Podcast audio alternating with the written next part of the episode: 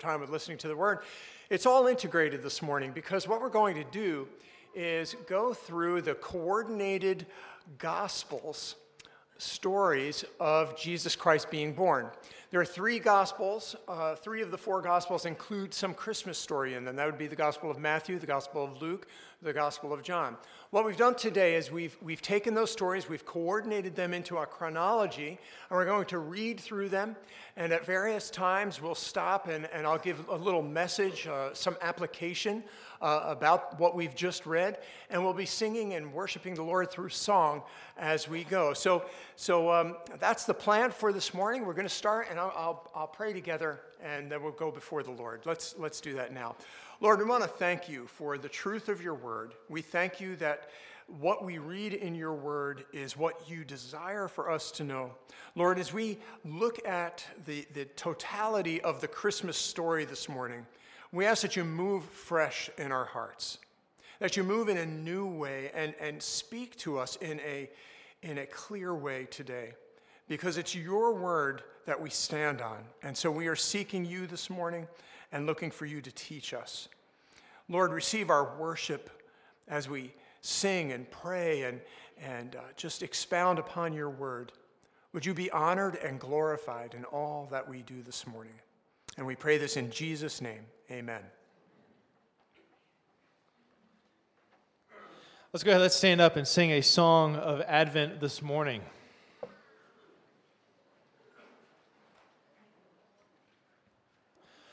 Oh, come, oh, come, Emmanuel, and ransom captive Israel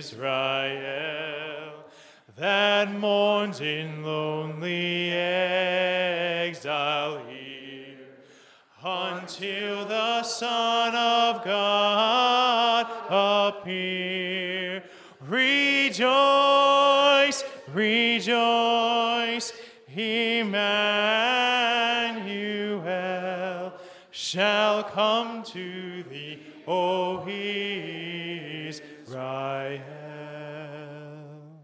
Thank you. You may be seated.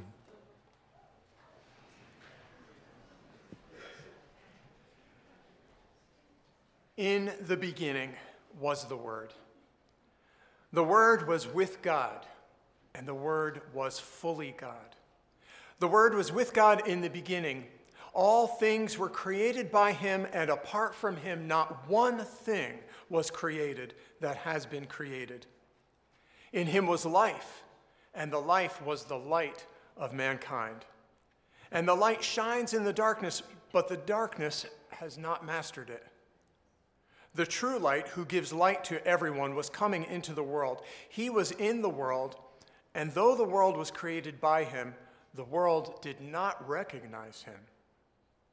He came to that which was his own, but his own people did not receive him. Now the Word became flesh and took up residence among us. We saw his glory, the glory of the one and only, full of grace and truth, who came from the Father. For the law was given through Moses, but grace and truth came through Jesus Christ. No one has ever seen God. The only one, himself God, who is in closest fellowship with the Father, has made him known. During the reign of Herod, king of Judea, there lived a priest named Zechariah who, li- who belonged to the priestly division of Abijah, and he had a wife named Elizabeth, who was a descendant of Aaron. They were both righteous in the sight of God, following all the commandments and ordinances of the Lord blamelessly. But they did not have a child, because Elizabeth was barren, and they were both very old.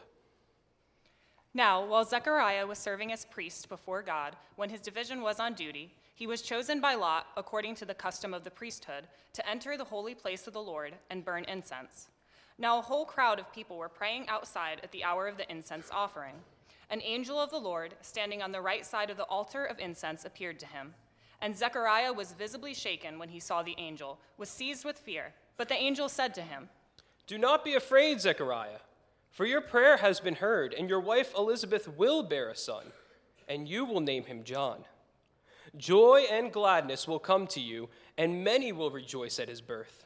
for he will be great in the sight of the Lord.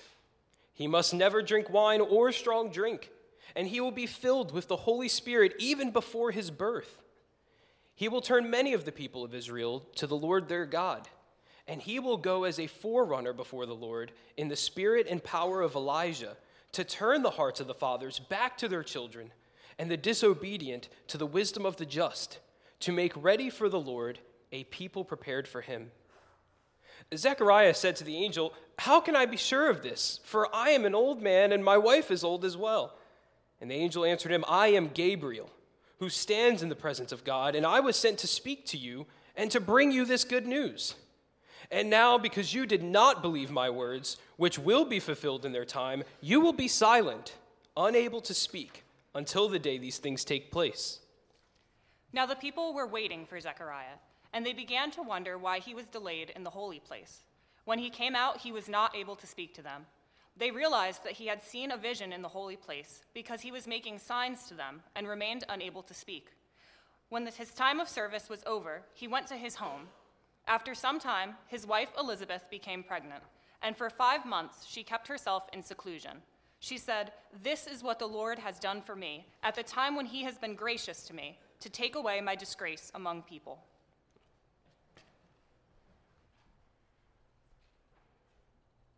As we think about Zechariah and Elizabeth, I, I can't help but notice two important things that happened to them. The first is that God gave them a report card. Did you notice that?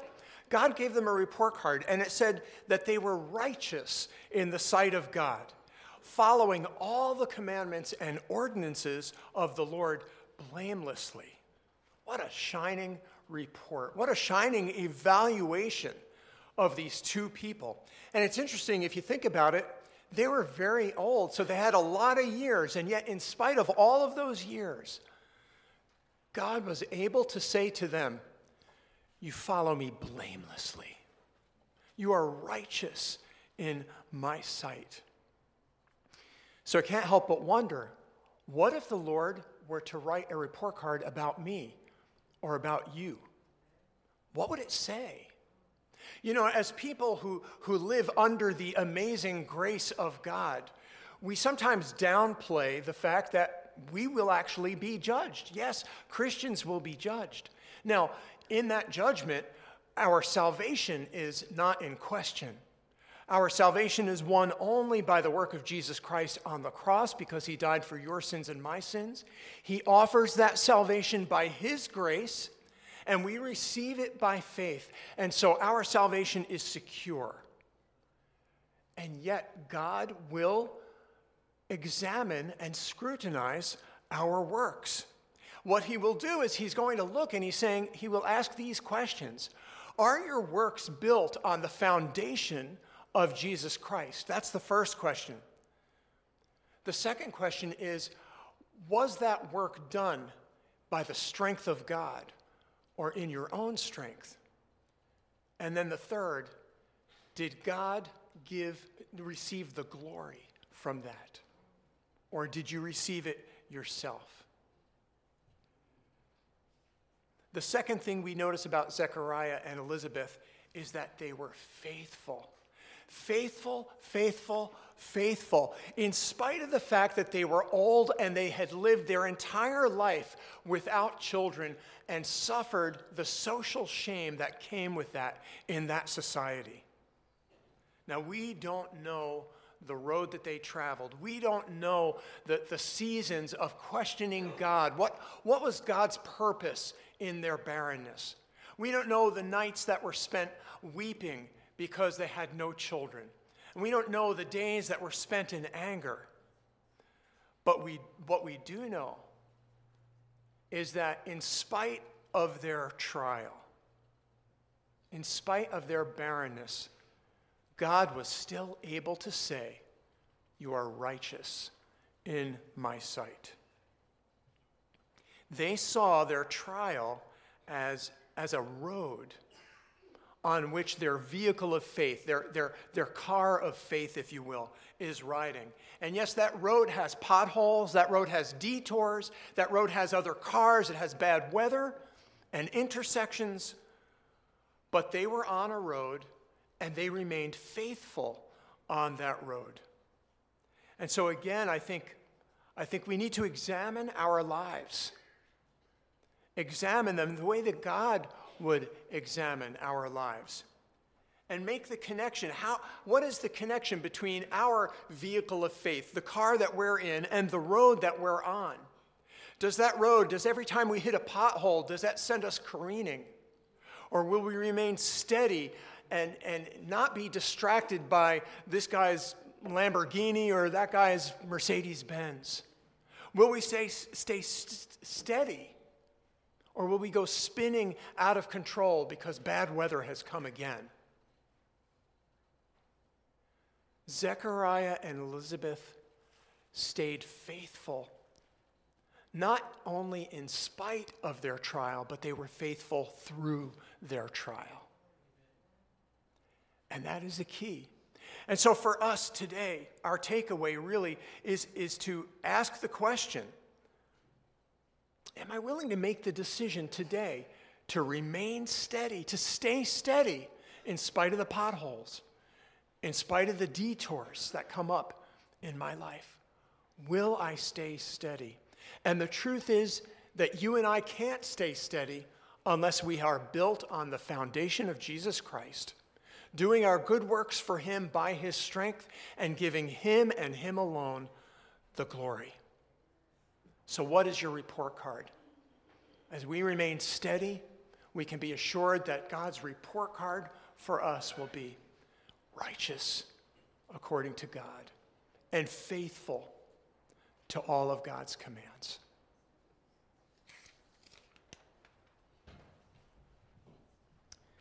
In the sixth month of Elizabeth's pregnancy, the angel Gabriel was sent to, uh, by God to a town of Galilee called Nazareth, to a virgin engaged to a man whose name was Joseph, who was a descendant of David, and the virgin's name was Mary. The angel came to her and said, Greetings, favored one, the Lord is with you. But she was greatly troubled by, her, by his words, and she began to wonder about the meaning of this greeting. So the angel said to her, Do not be afraid, Mary for you have found favor with God.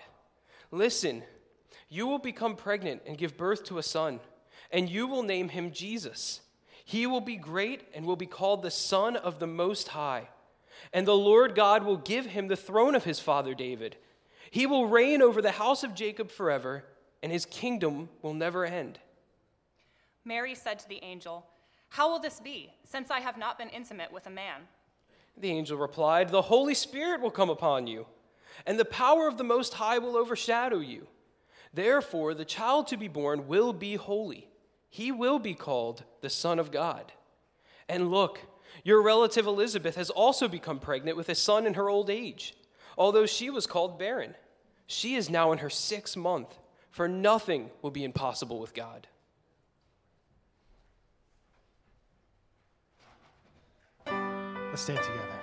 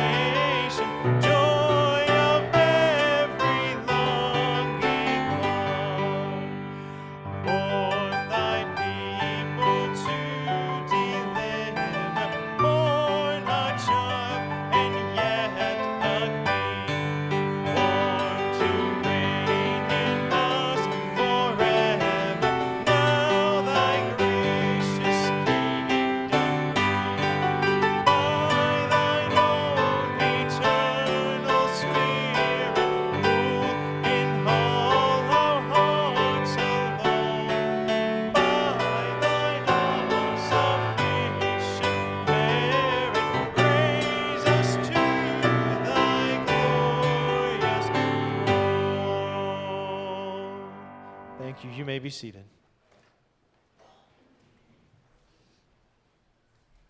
So Mary said, Yes, I am a servant of the Lord. Let this happen to me according to your word. Then the angel departed from her. In those days, Mary got up and went hurriedly to the hill country, to a town of Judah, and entered Zechariah's house and greeted Elizabeth. When Elizabeth heard Mary's greeting, the baby leaped in her womb, and Elizabeth was filled with the Holy Spirit. She exclaimed with a loud voice, Blessed are you among women, and blessed is the child in your womb. And who am I that the mother of my Lord should come and visit me? For the instant the sound of your greeting reached my ears, the baby in my womb leaped for joy. And blessed is she who believed that what was spoken to her by the Lord would be fulfilled. And Mary said, My soul exalts the Lord, and my spirit has begun to rejoice in God my Savior, because he has looked upon the humble state of his servant. From now on, all generations will call me blessed because he who is mighty has done great things for me, and holy is his name. From generation to generation, he is merciful to those who fear him. He has demonstrated power with his arm. He has scattered those whose pride wells up from the sheer arrogance of their hearts. He has brought down the mighty from their thrones and has lifted up those of lowly position. He has filled the hungry with good things and has sent the rich away empty. He has helped his servant Israel, remembering his mercy, as he promised to our ancestors, to Abraham and, Abraham and to his descendants forever.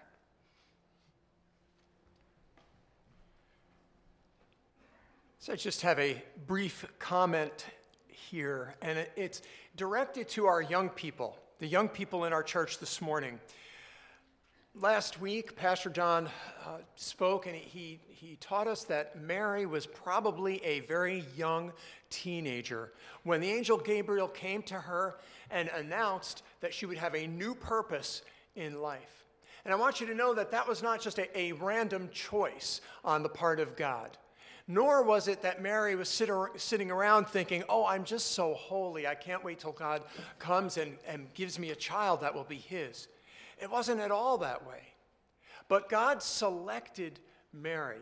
He selected her specifically because she was a virgin. So we see that Mary was morally pure, both in action and in heart. She was morally pure. She was selected because she was a descendant of King David. And we know that the Messiah had to be a descendant of King David because the Lord had promised that David would always have a man on the throne. And then we know that, that she found favor in God's eyes. She was selected because she found favor in God's eyes. And God gave her favor because he saw that she was obedient. He saw that she trusted in him, and he saw what her response would be. So let's talk for a minute about her obedience. Mary's obedience was immediate. Not without question, she had questions. She questioned the Lord. But her obedience was, was immediate. You know, the Lord didn't have to say, That's it, I'm tired of your attitude, get to your room. Or, Hand me the keys, you're not going to drive the car for a week right? Her, her response was immediate obedience in spite of what it would cost her, in spite of what she knew would take place. You understand what Mary faced here. That if she were to become pregnant, there was no way she could f- convince her community that it wasn't through a man. Nobody's going to believe that. And Mary was willing to face that and to obey God and trust Him with that. And that's the other point is that although she was so young, a young teen, I mean, picture maybe 12, 13, 14 years old. At that age, she knew God enough to be able to trust Him with her life. To know that the social shame that she would face was worth it because God was worth it, because God was so much more than that social shame. And we get to see Mary's response to Elizabeth. Did you notice what she did when, when Elizabeth said, You know, you're blessed, you, are a blessed woman? And when, when you walked into the room, the child in my womb leapt for joy. Mary responded by quoting almost verbatim the first chapter of 1 Samuel. She knew scripture that well that when her heart was overjoyed, scripture poured out. It was there. She knew the word of God. We're talking about a young teen who knew the word of God that well that when something exciting happened, scripture just flowed out of her. So, teens, young adults, children, I want to say I'm sorry on behalf of us older adults because I think a lot of times we sell you short. We say, you know what, they're just kids. They're, they, they haven't reached maturity yet. And so we, we expect very little from you. And I think that to some extent, many young people buy into that because our whole culture does that with young people, don't they? Right? You are young adults. You're not kids. We want to keep you as kids a lot of times, but you're young adults. But I'm afraid that you buy into it thinking, well, this whole spiritual thing, this whole God thing, this whole church thing, I'll get it right later. I'll get it right when I arrive as an adult. That's when I'll start worrying about it. But God doesn't wait. God doesn't wait for us to become mature. He doesn't wait for us to become reach some level of spirituality before he uses us. If he did wait for that, then none of us in here would be able to be used by God because none of us have reached that maturity that is only acceptable to God. But God is so gracious with us, and He says, Where you're at, I want to use you. So today, young adult, God is calling you to be a passionate follower of Christ. God is calling you to know Him so well that you'd be willing to obey Him in spite of the, the cost. God is calling you to know God's Word so well that when something good or bad happens in your life, the first thing in, out of your mouth is His Word. Whether that be a, a psalm of depression or a, a passage of rejoicing. And God is calling you to be so moved by His own work in your life that you can no longer be kept down or kept silent. Teens, young adults, children, what are you waiting for? Seriously, what are you waiting for? Don't wait anymore. Now is the time for you to serve the Lord with all the zeal in your heart. Now is the time to fervently and eagerly seek Him, to fervently and eagerly learn His Word, spend time in His Word. Now is the time to be so moved by God that you won't stop talking about Him and stop living for Him.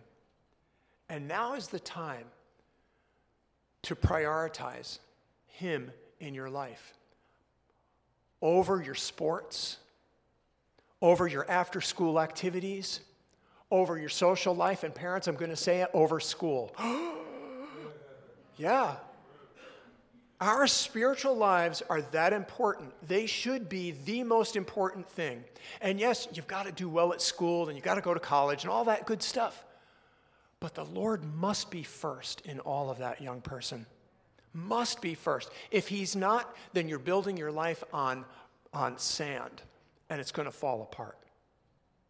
The Lord must be first. Now is the time. Don't wait. You're not going to arrive at a point and say, ah, now I can finally get serious about spiritual things. Get serious now. Can you be like Mary, who as a young teen must have been studying and memorizing God's word? Can you be like the disciples who, who as young men, gave up their hopes and dreams in order to follow Christ? Are you willing to do that? That's the call today. Oh, that we would be a church where our young people are leading the way in that, and the rest of us old fogies are looking at you and saying, That's the way we got to live. May that be.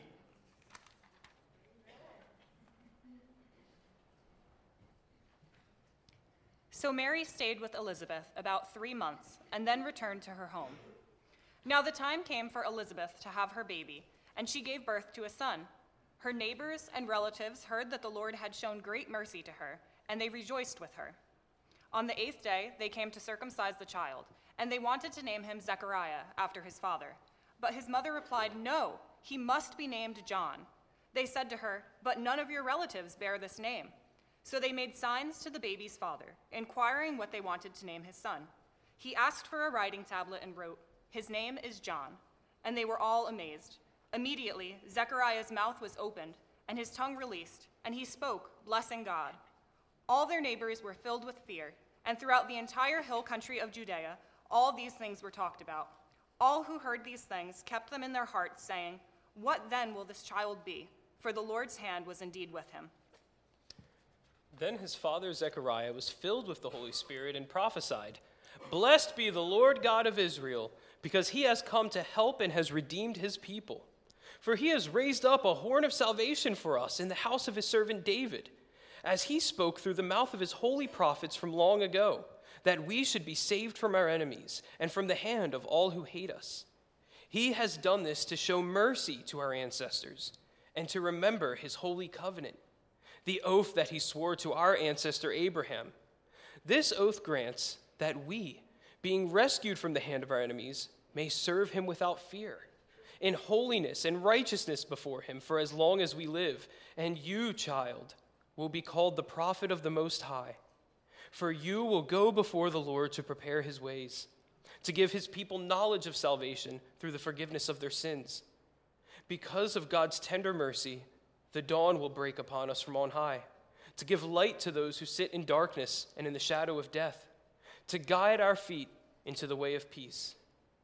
Now the child kept growing and becoming strong in spirit, and he was in the wilderness until the day he was revealed to Israel.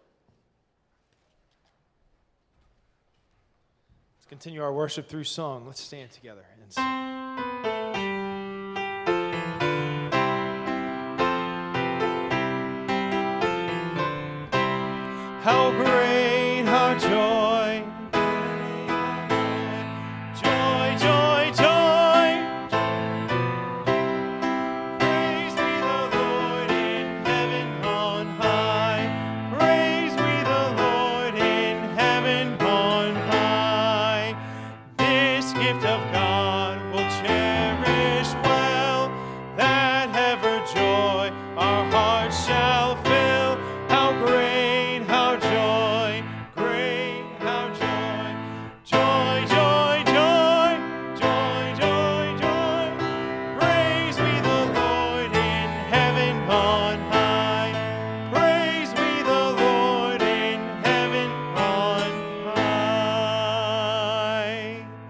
Please remain standing.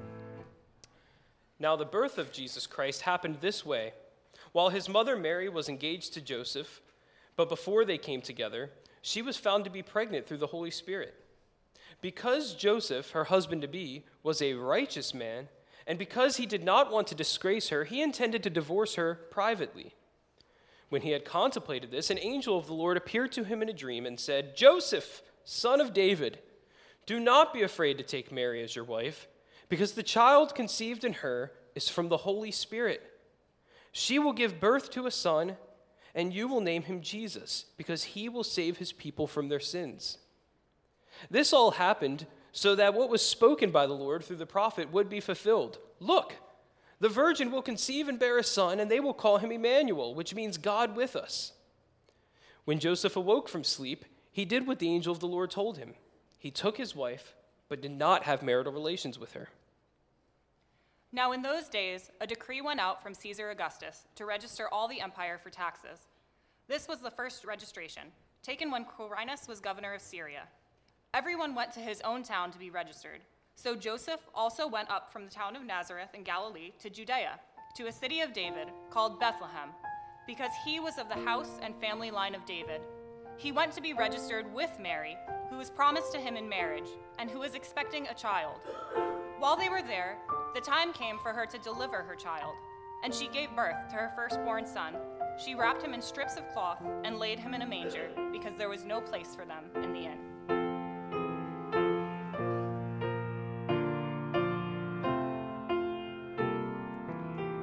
Let's continue singing. Oh,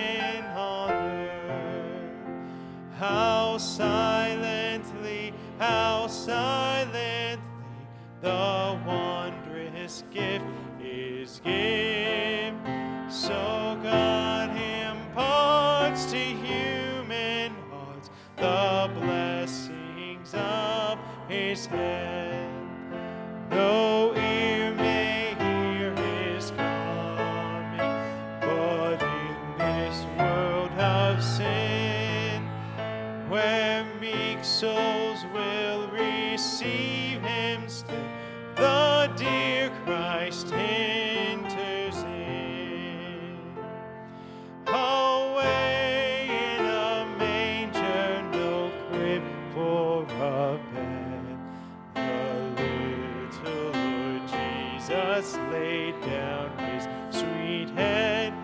The stars in the sky. The little Lord Jesus asleep on the. Thank you. You may be seated.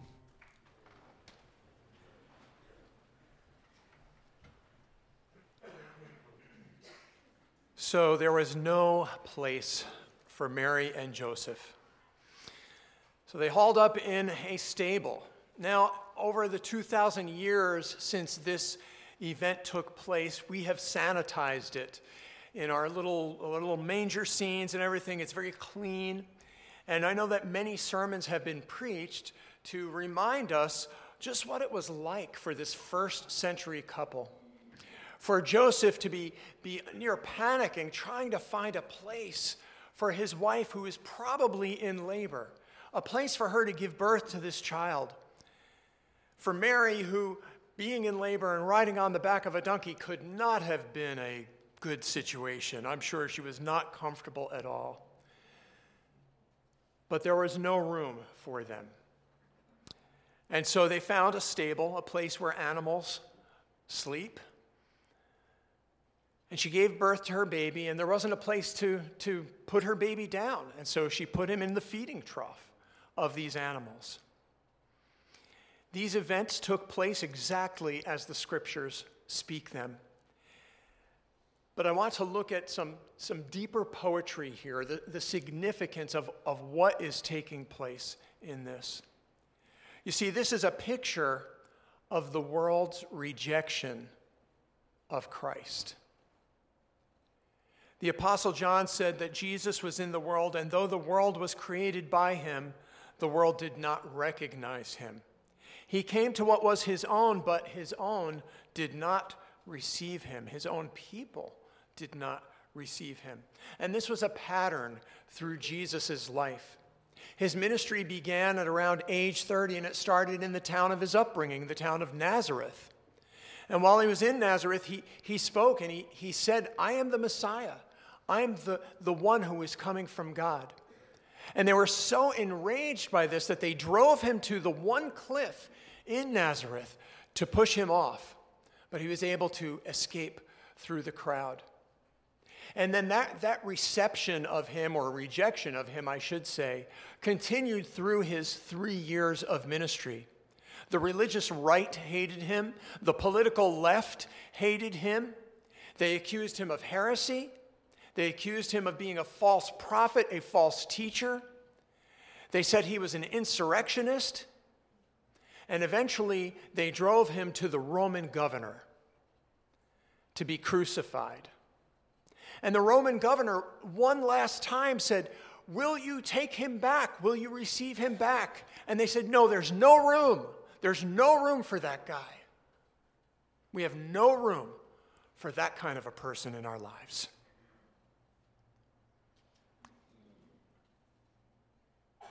The Apostle John, who said that the world would reject Jesus, also said this But to all who receive him, to those who believe in his name, he has given the right to become God's children. So you see, we're not obligated to reject God. We're not obligated to reject Jesus Christ. Some will actually receive him, the Apostle John tells us. Some will actually believe on his name and put their trust in him. And for all of those who do, they will become children of God. They are given the right to become the children of God, which means that God becomes their father. We are born again, born again. Just as Jesus was born in Bethlehem, we become born again into God's family when we receive Him, when we believe in His name. Our reception of Him, we talked about this a few weeks ago, our reception of Jesus determines the level of blessing and curse we receive. To those who receive Jesus, they are promised the blessing, the blessing of new life, the blessing of a new identity, and that identity is to become a child of God. That ident- identity is that God is now our Father. To those who reject Christ, Jesus tells them that they will remain the same as they have been.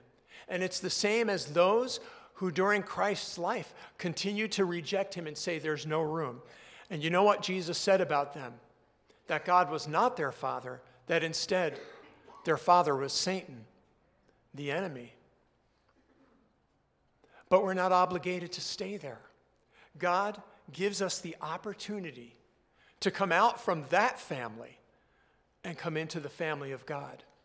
And that happens by receiving Him and believing on his name. And so this morning, I must ask if you're here, if you've not done that, will you do that today? Will you receive Jesus as your Savior today? Come out from, from the family of darkness and come into the kingdom of light, where God is your Father and Jesus Christ is your co heir. Today is an opportunity to do that. You'll never have a better Christmas in your life than if you do that today. Now, for those of us who follow Christ, for those who have believed on his name, for those who have received him, there's a, another lesson here that we need to learn. You see, I say that because many of us have consigned Jesus to the stable in the backyard. Jesus, you just stay there. I'll live my life. I'm going to stay here, live my life, but, but you stay there. You're nice and neat back there and I can control what I want to control here. But Jesus says, I want to be in the house. I want to be in every room. I want to see every corner. I want to be in every closet. And we're afraid. We're afraid to show that darkness to the Lord.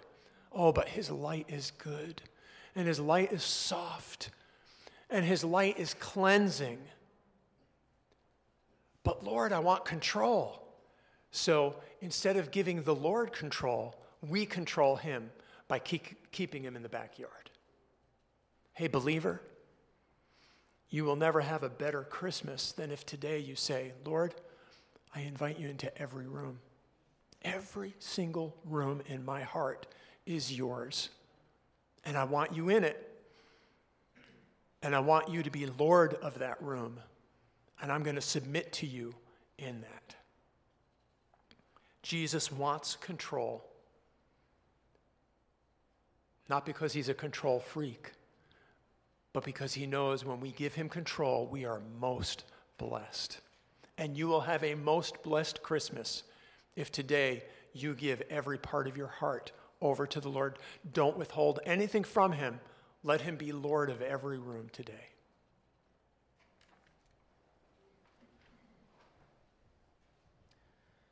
Now there were shepherds nearby living out in the field, keeping guard over their flock at night. An angel of the Lord appeared to them, and the glory of the Lord shone around them, and they were absolutely terrified. But the angel said to them, Do not be afraid. Listen carefully, for I proclaim to you good news that brings great joy to all the people. Today, your Savior is born in the city of David. He is Christ the Lord. This will be a sign for you. You will find a baby wrapped in strips of cloth and lying in a manger. Suddenly, a vast heavenly army appeared with the angel, and they were praising God and saying, Glory to God in the highest, and, uh, and on earth peace among people with whom he is pleased.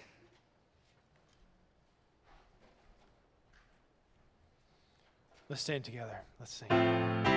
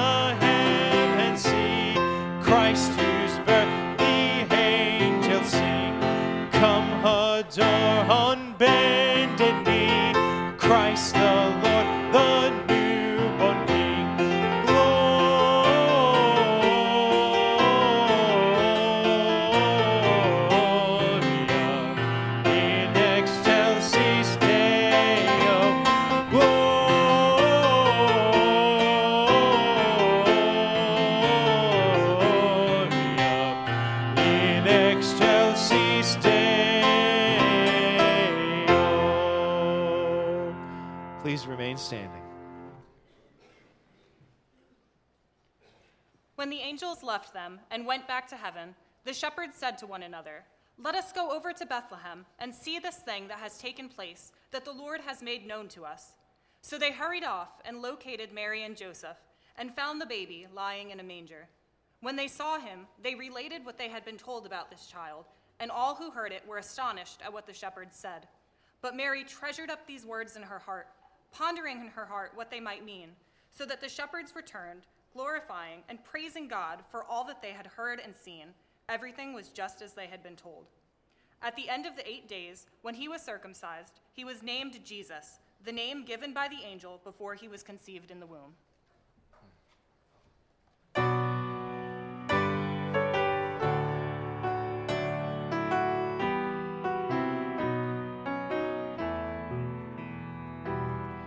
What child is this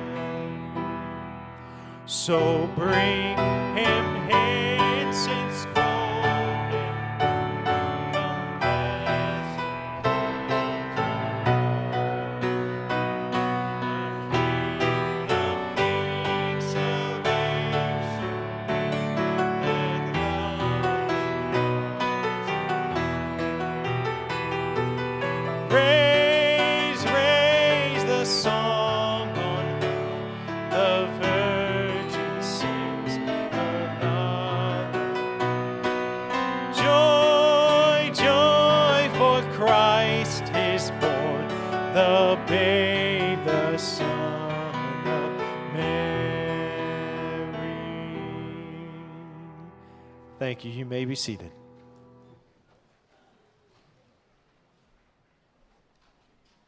Now, when the time came for their purification, according to the law of Moses, Joseph and Mary brought Jesus up to Jerusalem to present him to the Lord. Just as it is written in the law of the Lord, every firstborn male will be set apart to the Lord, and to offer a sacrifice according to what is specified in the law of the Lord a pair of doves or two young pigeons. Now there was a man in Jerusalem named Simeon who was righteous and devout, looking for the restoration of Israel, and the Holy Spirit was upon him. It had been revealed to him by the Holy Spirit that he would not die before he had seen the Lord's Christ.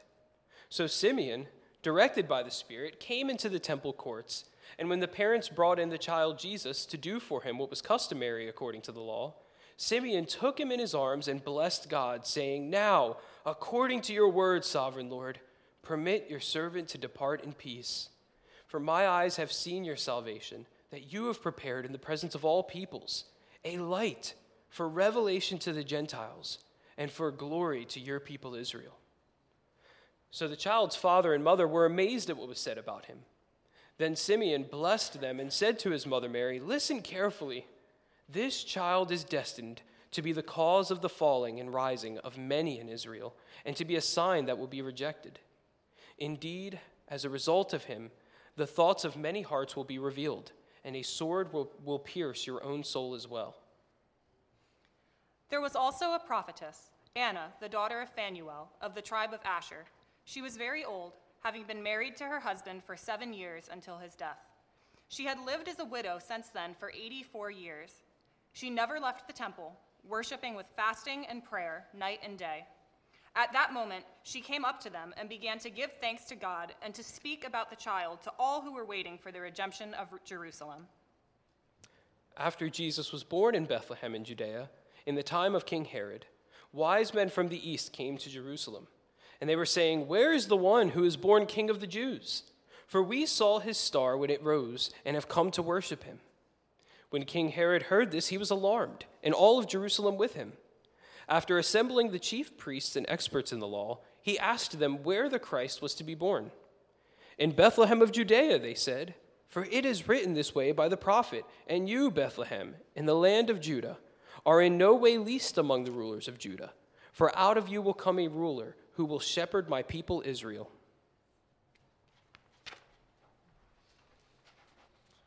Let's stand together and let's sing.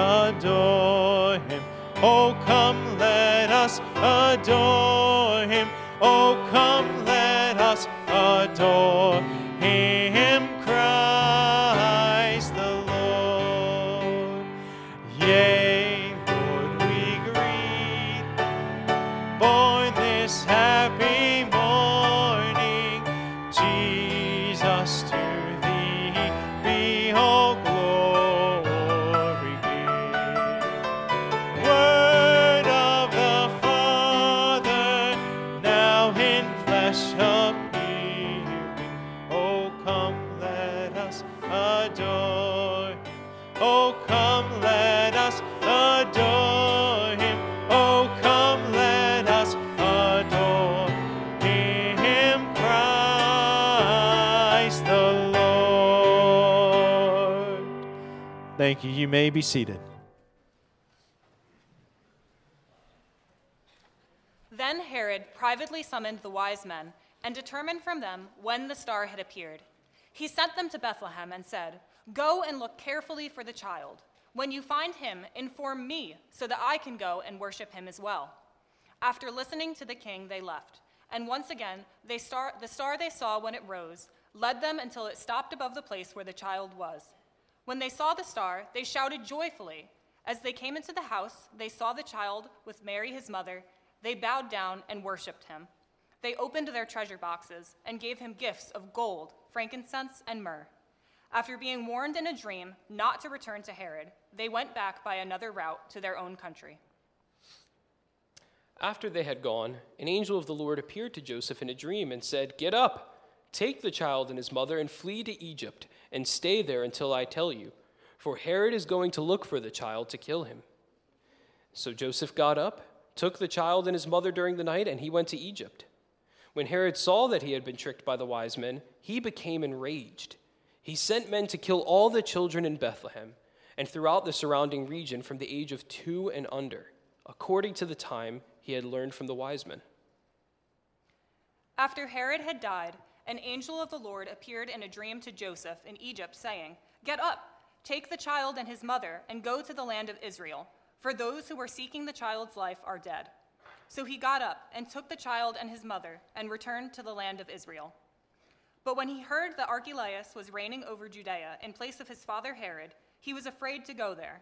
After being warned in a dream, he went to the regions of Galilee. He came to a town called Nazareth and lived there. Then what had been spoken by the prophets was fulfilled that Jesus would be called a Nazarene. And the child grew and became strong, filled with wisdom, and the favor of God was upon him.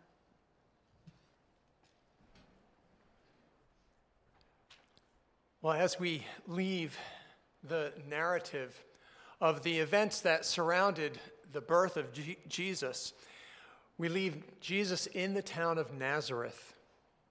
Now, Nazareth was such a small town that it appeared on no maps of the time. We have no record of any map showing Nazareth uh, on, on the map. In fact, only the New Testament mentions the town of Nazareth. There's no other writing from that time period that talks about that town. It's not until about 100 years later that the town of Nazareth starts appearing in some of the writings. We know that Nazareth was probably not much bigger than just a few families. We know, though, that it was big enough to have its own synagogue, and that that synagogue owned a scroll from the prophet Isaiah. May have had more, but we know for sure it had the scroll of the prophet Isaiah. So, what's important about this is that the town of Nazareth, the word Nazareth comes from the Hebrew word Nazir, which means branch.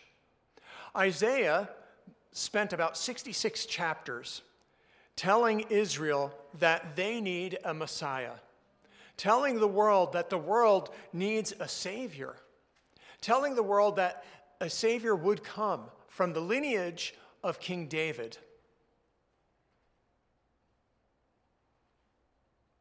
Isaiah says this a shoot, a branch, will come up from the stump of Jesse, Jesse being David's father. From his roots, a branch will bear fruit. And that branch is Jesus. Jesus, who came in the line of King David. We learn more about the branch from Isaiah when he says that the Spirit of the Lord will rest on him, and he will delight in the fear of the Lord. And he will not judge by what he sees with his eyes, nor make a decision by what he hears with his ears. But with righteousness he will judge the poor and decide with fairness for the afflicted on the earth. Then in that day the nations will resort to the root of Jesse. Now Isaiah says he's not only the branch of Jesse, he's also the root of Jesse. He's, he's Jesse's source and Jesse's descendant. And this root of Jesse will stand as a signal for the people, and his resting place will be glorious. Then it will happen on that day that the Lord will reign again and recover the second for the second time with his hand the remnant of his people. So Jesus came to establish a kingdom. A kingdom and, and, and just like the people of who were contemporary with Jesus needed to learn, we need to learn that that kingdom was a kingdom to be set up in the hearts of people. It's a kingdom of hearts. He wants to be your king. When Jesus was in Nazareth, he opened up that scroll of Isaiah and he read this portion, and he said that this portion was referring to him. It said that the Spirit of the Lord is upon me because God has anointed me to preach the gospel to the poor. He sent me to proclaim release to the captives and recovery of sight for the blind, to set free those who are oppressed, and to proclaim the year of the Lord's favor. You see, Jesus, in setting up his kingdom, he wants your heart. He wants to reach your heart. He wants to release you from your prisons. He wants to recover your sight and take away your blindness. He wants to free you from those things that oppress you, from the things that hold you captive. That's what Jesus does when he sets up his kingdom in our hearts. And he does this for all who receive him, for all who believe on his name. He releases us, he frees us, he sets us free. But not only did he come to set up a kingdom in the hearts of people, he came to set up a kingdom on this earth because he is the king of the universe. And there will come a time when every nation will bow down to him, to this ultimate ruler who will judge by God's standards, who will judge fairly and uprightly. And all the corruption of the governments that exist today, of every government, will have to give answer to Jesus Christ, who rules in righteousness and in God's holiness. Right now, you and I have the choice to make him king of our hearts. We have that choice. That choice is before you today. Will you make Jesus the king of your heart? But there will come a time when that choice is no longer ours to make, when he will absolutely be the king of the universe. And those who have invited him to be the king of their heart will be with him will reign with him, and will enjoy his love forever. But those who say, Nope, I have no room for this king, those who will not make him king of their heart, they will not be able to be a part of that eternal happiness. And they will be a part of eternal suffering and eternal hell. He will be king and those who have asked him to be king of their heart will be with him forever. That is the promise we have as believers. That same disciple who said, Can anything good come out of Nazareth? That same disciple, after he got to know Jesus, said, Rabbi, you are the Son of God. You are the King of Israel. You see, when he first said, Can anything good come from Nazareth? He didn't know Jesus. Once he got to know Jesus, he knew and he understood that Jesus really is the Son of God. Jesus is God Himself. Jesus is God in the flesh. Jesus is King and will reign forever. And He acknowledged that. And you and I have that opportunity today. We have the opportunity to say the same thing And so that's what I ask you for this Christmas. This Christmas, will you take time to get to know Jesus? Because when you get to know him, when you get to know the love that he has for you, that he would give himself up and die on the cross in order to pay the penalty for your sins so that you would not have to experience spiritual death and separation from God. When you learn that he loved you that much, then you will say, You are the Son of God, and you are the King of my heart. And this King is coming to establish a kingdom on earth. And if you want to be with God, then invite him into your heart. Let's stand together now. We're going to sing Joy to the World, which is talking about the time when Christ will come and establish his kingdom on this earth.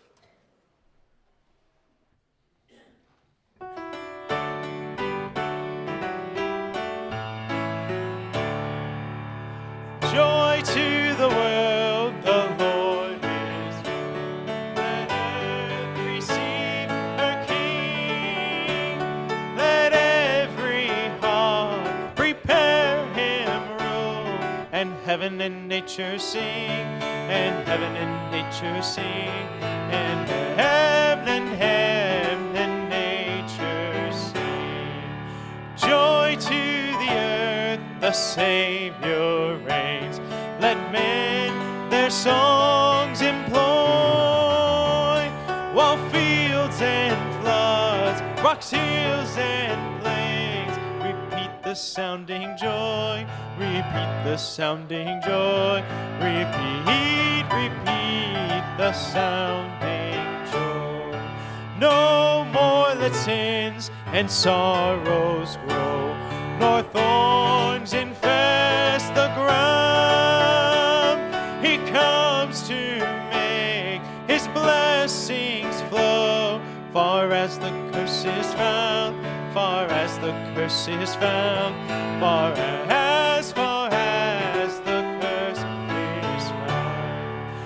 He rules the world with truth and grace and makes the nations prove the glories of his righteousness and wonders of his love and wonders of his love and wonders, wonders of his love. Well, Merry Christmas. Merry Christmas. We have a Savior.